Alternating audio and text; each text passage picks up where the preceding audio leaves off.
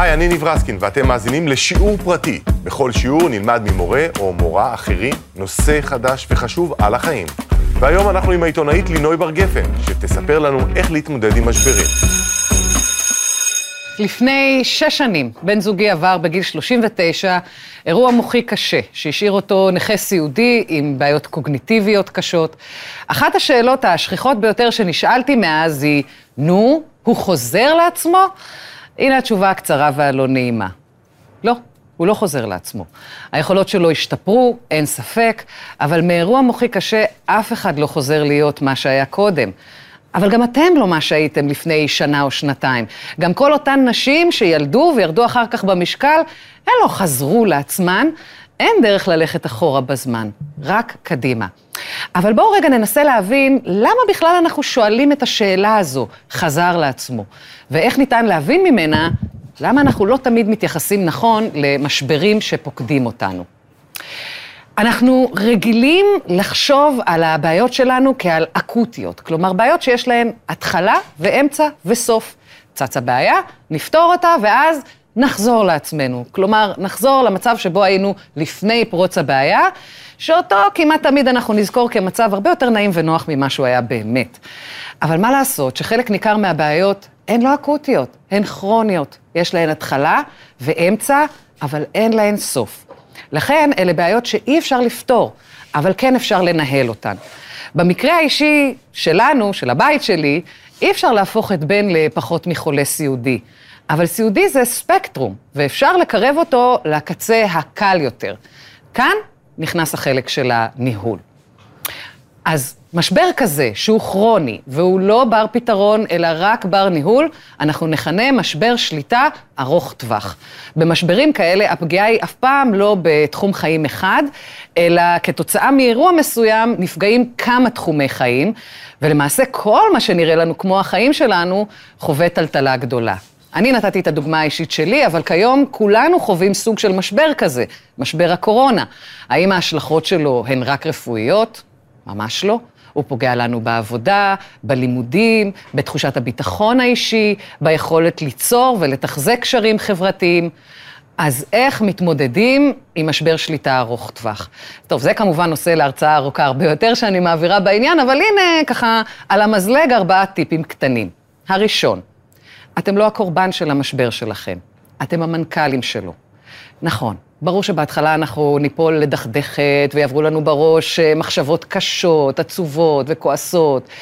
למה זה מגיע לי, איפה טעיתי, איך נדפקתי. אלה תגובות טבעיות לחלוטין, כי אנחנו חווים מעין אבל, ואדם בתהליך הזה לא עובר מיד למצב אקטיבי. צריך זמן להקל. זה בסדר להיכנס מתחת לשמיכה ולבכות כמה זמן. אבל אוי ואבוי לנו, אם אחרי השלב הזה אנחנו נמשיך להסתכל על המשבר שלנו אך ורק מעמדה של קורבנות פסיביים. אף אחד לא ישקם את חייכם במקומכם. ברגע שתפסיקו להתייחס לעצמכם כאל קורבן של המשבר ותתחילו לראות בעצמכם המנכ"לים של המשבר, אתם מיד ולו רק מעצם זה שהגדרתם לעצמכם את עצמכם ככה, מעבירים את המחשבה לעמדה אקטיבית. ולא סתם עמדה אקטיבית, אתם הבכירים ביותר בפרויקט השיקום של חייכם. ומנכ"לים כידוע לנו, הם לא העובדים היחידים בפרויקט, הם המנהלים של העובדים. אז גבשו סביבכם קבוצה שבה לכל אדם יש תפקיד מוגדר וברור עם יעדים לביצוע. אלה יכולים להיות אנשי מקצוע ששכרתם, או חברים, או בני משפחה, או מתנדבים מעמותה כלשהי, זה לא משנה. העיקר שתגדירו את מטרת הפרויקט, את השלבים בדרך, ומי עובד בטיפול בכל שלב. להגדיר מחדש את הבעיה. תמיד כשאנחנו שומעים על צרות גדולות של אחרים, אז נפלטת לנו הקלישאה הזו, וואו, זה נותן פרופורציות. אבל כמה זמן המחשבה הזאת מחזיקה עד שאנחנו שוב בטוחים שהחיים שלנו יסתיימו כי עלינו חמישה קילו, או כי הילד הביא נכשל במתמטיקה? יד על הלב, כלום זמן. העובדה שבן הזוג שלי עבר אירוע ששינה את חיינו, לא גרמה לי להפסיק להתבאס כשצומח לי חדשקון או כשמישהו עוקף אותי בכביש. מה שכן, הבנתי שאנחנו מגדירים יותר מדי מכשולים קטנים בדרך כבעיה. אז מבחינתי כיום, אני מגדירה בעיה, בראש שלי, אך ורק כמשהו שיש לו השלכות לפחות חמש שנים קדימה. אם אין, אני מוצאת לזה שם אחר. בעיית משנה, עיכוב, טרדה, סידורים. למה? כי אם הכל מוגדר אותו הדבר, אם הכל בעיות, אז הכל מתרוצץ לנו בראש בו זמנית, בכאוס אחד גדול ואין תעדוף. אנחנו צריכים להתמקד במה שחשוב לנהל, ולא במה שעשוי להיפטר ממילא מאליו. עצה שלישית, להפסיק להאמין ב"אני קבוע". תראו, אם מישהו היה אומר לי לפני עשר שנים שאני אטפל בנכה סיעודי ובמקביל גם אלה תינוק ואצטרך להתעסק בשניהם ובניהול קריירה, הייתי אומרת לו שאין מצב. אני לא בנויה לזה. אני לא יודעת לגדל בוגונביליות, יש לי קקטוסים שמצליחים לנבול לי במרפסת. אז לגדל בני אדם? מה פתאום. עכשיו, למה חשבתי ככה? כי לכולנו יש בראש איזו דמות של עצמנו, שלאורך השנים אנחנו מייחסים לה כל מיני יכולות ותכונות מסוימות וגם מגבלות. זה האני הקבוע. תזרקו אותו לפח. הוא בולשיט מגביל. ראיתי אנשים מתחילים מאפס, אחרי שכל היכולות שלהם עבדו. ראיתי אנשים מוציאים מעצמם תכונות שהם לא ידעו אפילו שיש בהם. שום דבר לא נשאר סטטי, הכל משתנה כל הזמן, וזה נכון גם לגבי כל אחד מאיתנו, ותכונותיו ויכולותיו. כפי שאתם לא מה שהייתם לפני עשר שנים, אתם גם לא תהיו בעוד עשר שנים מה שאתם עכשיו. אז עדיף לא לומר לעצמנו, זה מה שאני וזהו זה, אלא להשאיר לעצמנו בטח להפתיע את עצמנו, להשתנות, ולהאמין שנוכל, גם אם נדמה לנו שלא, להתמודד גם עם המשבר הזה. והעצה האחרונה, לצקת משמעות למשבר. חברים וחברות, אין לי דרך נעימה להגיד את זה, אז הנה האמת הקשה. שיט הפנס. לא קרה לכם משהו רע בגלל ענייני שכר ועונש, או כי בגלגול הקודם פגעתם באיזון הקרמטי, או כי אלוהים לא אוהב אתכם. לפעמים צרות נופלות עלינו בלי שום סיבה או הסבר. עמדנו ברחוב ונחת עלינו פסנתר, סתם ככה. אבל הסתמיות הזו נורא מקשה עלינו להתמודד. היא חלק מהגורמים לתחושת אובדן השליטה. האמת היא, מעולם לא הייתה לנו באמת שליטה על חיינו. אבל לחיות עם ההבנה הזו זה די קשה. אז זה שהגורם למשבר לא היה באחריותנו, לא אומר שמרגע שהוא נחת עלינו, אי אפשר להלביש אותו במשמעות. חוויתם אובדן קשה? הנה הזדמנות לעזור לאחרים שיחוו אחריכם את אותה חוויה ולקבל סיפוק. המשבר שינה את חייכם? נו, זו הזדמנות טובה לתקן בחיים האלה את מה שלא מצא חן בעיניכם גם לפני המשבר. ככה, כמה שנים אחרי, תוכלו לפחות לספר, נכון, נחת עליי שק של לימונים, אבל אני לא הסתפקתי בלעשות מהם לימונדה. אני עשיתי מזה גם קפרניה וטרט לימון וחומר ניקוי חזק במיוחד. תהיו לי בריאים. גל הללי רוצה לשאול שאלה. אלינוי, אני רציתי לשאול, איך את uh, כל כך מצליחה להישאר אופטימית uh, ולא להישבר? מי אמר שאני לא נשברת? אחי, אני מגשדרת כל יום לפחות עשר דקות, אני קוראת לזה, אנחנו הבוכות במכוניות. וזה בדרך כלל תמיד קורה כשאין אף אחד מסביב, אז האוטו זה המקום הכי אינטימי. ברור שנשברים, כל אחד נופל. העניין הוא לא למנוע את הנפילה, אי אפשר למנוע אותה. העניין הוא לקום מהנפילה הזו. אני כן מקצה לעצמי זמנים שבהם אני אומרת לעצמי, עכשיו מותר לך להתבכיין, מותר לך לקטר, מותר לך להרגיש רע. בתנאי שאחרי זה את קמה. אתה יודע, אני מגיעה מאגרוף. יש נוקדאון ויש נוקאוט. נוקדאון זה שבאמת נפלת לרצפה, אבל השופט סופר עד עשר. אם קמת עד עשר, אין נוקאוט. תקומו עד עשר. ברגעים הקטנים, אבל הקשים, אמרת קודם שבאמת גם רגעים קטנים כאלה ומעצבנים, לא צריך תמיד את הפרופורציות. מה הטיפ שאת יכולה לתת כדי באמת להרים את עצמך למעלה? כי זה נראה לי הדבר הכי קשה, כשאת בתוך זה ואת יודעת שאת אמורה לעשות את זה, אבל את לא יודעת איך.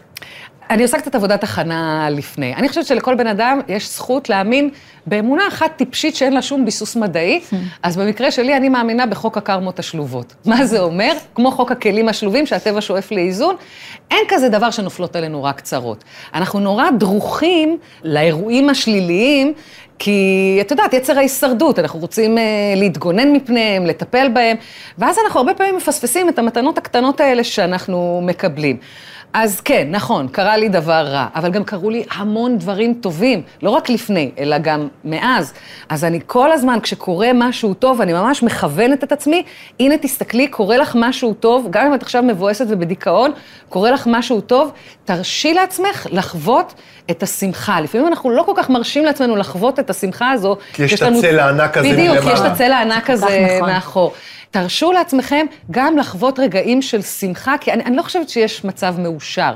אושר הוא רגעים, אבל כשהם מגיעים, לחבק אותם בכל הכוח. אבל אני אומר, בסוף אתה מגיע ליום-יום, ואת מגיעה ליום-יום, נכון. ואת צריכה להתחיל להתעסק בבירוקרטיות, בביטוח נכון. לאומי, בבנקים, בלשלם חשבונות, כי בסוף זה החיים שלנו. נכון. והפכת ללוחמת ככה גדולה סביב הדבר הזה. איך גורמים לזה שזה לא ישבור? הרי אני, את יודעת, אני צריך להוציא איזה זה מכתב לערער על, על רפורט, אני... אני שלושה. ימים לא ישן. איך אני אכתוב, איך אני אשלח. בדיוק, לערער על, על דוח. אז קודם כל, מה שאני עושה היום זה באמת לעזור לאנשים עם השלבים האלה, כי אנשים צריכים עזרה, אבל אם נחזור לעצה הראשונה שלי, אתה המנכ"ל של המשבר שלך, גבש סביבך קבוצה שאמורה לעזור לך גם בדברים האלה. אנשים רוצים לעזור.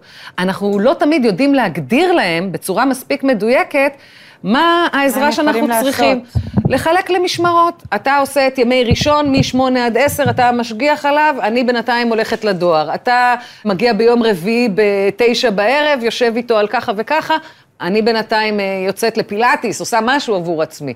אז כן, בוודאי שתמיד תהיה שחיקה, וזה תמיד יהיה נטל, אבל אה, אפשר לפזר את הנטל הזה. אי אפשר לגמור אותו, אי אפשר שלא יהיה סבל, אבל כן אפשר להפחית אותו. דבר ראשון, את אה, באמת מאוד מאוד פעילה בנושא הזה של בירוקרטיה, שהוא, אין מה לעשות, פוגש את האזרחים בכל נקודה, גם אם חלילה לא חווים איזשהו משבר כזה. אז דבר נכון. שמעניין אותי, בא לך לקחת את זה צעד קדימה, ואולי גם להיכנס לנבחי הבירוקרטיה מהיבט אה, פוליטי, כי אני חושבת אה, שמאוד מאוד חסרות דמויות כאלה, אז האם זה עבר לך בראש? ודבר שני, תמיד מבקשים ממך את הטיפים על הצד של ההתמודדות של האזרח עם הבירוקרטיה. אני משערת שצופים בנו גם כמה אנשים שפועלים מתוך הבירוקרטיה הזו, איפה הם יכולים לבוא לקראתנו? מה הם יכולים ללמוד על החוויה שלנו?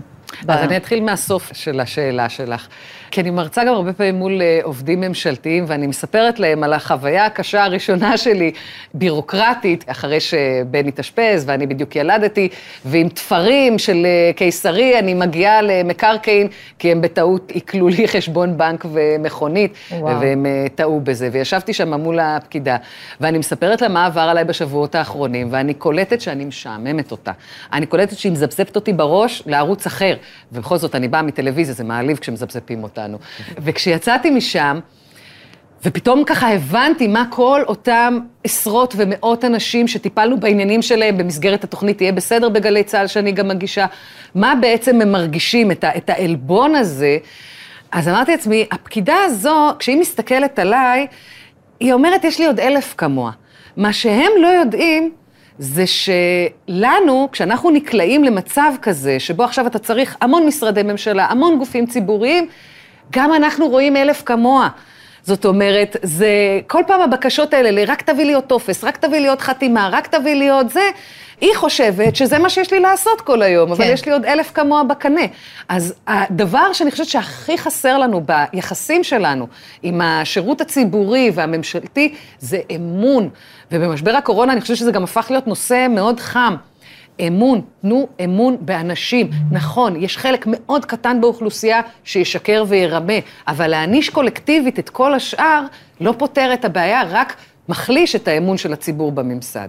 אה. דיברת על ההווה, על הניהול, על המנכ"לות הזאת, זה מאוד נגע בי, וגם על ההתרפקות על העבר. אני חושבת, אולי זה מהמקום שלי, שרוב הפחדים שלנו, רוב המצוקות שלנו, הם אפילו לא מה שקורה כרגע. הם החשש. מהעתיד, ממה כן. שהולך להשתבש ומאיך שזה נכון, ייראה. נכון. מה את יכולה לתת למי שצופה שחורות פני העתיד? ויש יש הרי תורות פילוסופיות שלמות לגבי זה, וטיפולים שלמים לגבי זה, כי זה באמת הדבר שהכי מפחיד אותנו. אנחנו כמעט אף פעם לא חיים בהווה. אנחנו חיים את אתמול ואנחנו חיים את החשש ממחר. את הדרך היפה שבה אנחנו רואים את אתמול, שלא היה כזה יפה, ואת החרדה שלנו מהמחר, שאף פעם לא לא, כזה אנחנו גרוע. תמיד מתרפקים מהנוסטלגיה, תמיד נראית לנו שהיה מושלם. אז כן, אין דרך באמת לא לפחד ממחר, אבל יש פרופורציות מסוימות. יש לחמי משפט שמלווה אותנו כל הזמן, היום נטפל בהיום. זאת אומרת, אי אפשר להיות כל הזמן עם תוכניות חומש קדימה. לא. כן, צריך שתהיה איזושהי אסטרטגיה לעתיד, אבל אה, אם אנחנו כל הזמן נחיה את המחר שלנו, אנחנו גם לא, אתם יודעים, כמו שאמרתי קודם, גם לא נלכוד את הרגעים המאושרים שיש בהווה. תפתרו את הבעיות של היום. אמרנו, מה שאין לו השלכות חמש שנים קדימה, הוא לא בעיה. הוא מכשול קטן בדרך, משהו שמזיזים, משהו שעשוי אפילו להסתדר מעצמו. תתמקדו במה שחשוב, לא רק במה שדחוף. עד כאן השיעור הפרטי של לינוי בר גפן. אתם יכולים למצוא אותנו במאקו, ב-N12 ובכל אפליקציות הפודקאסטים. תודה שהאזנתם.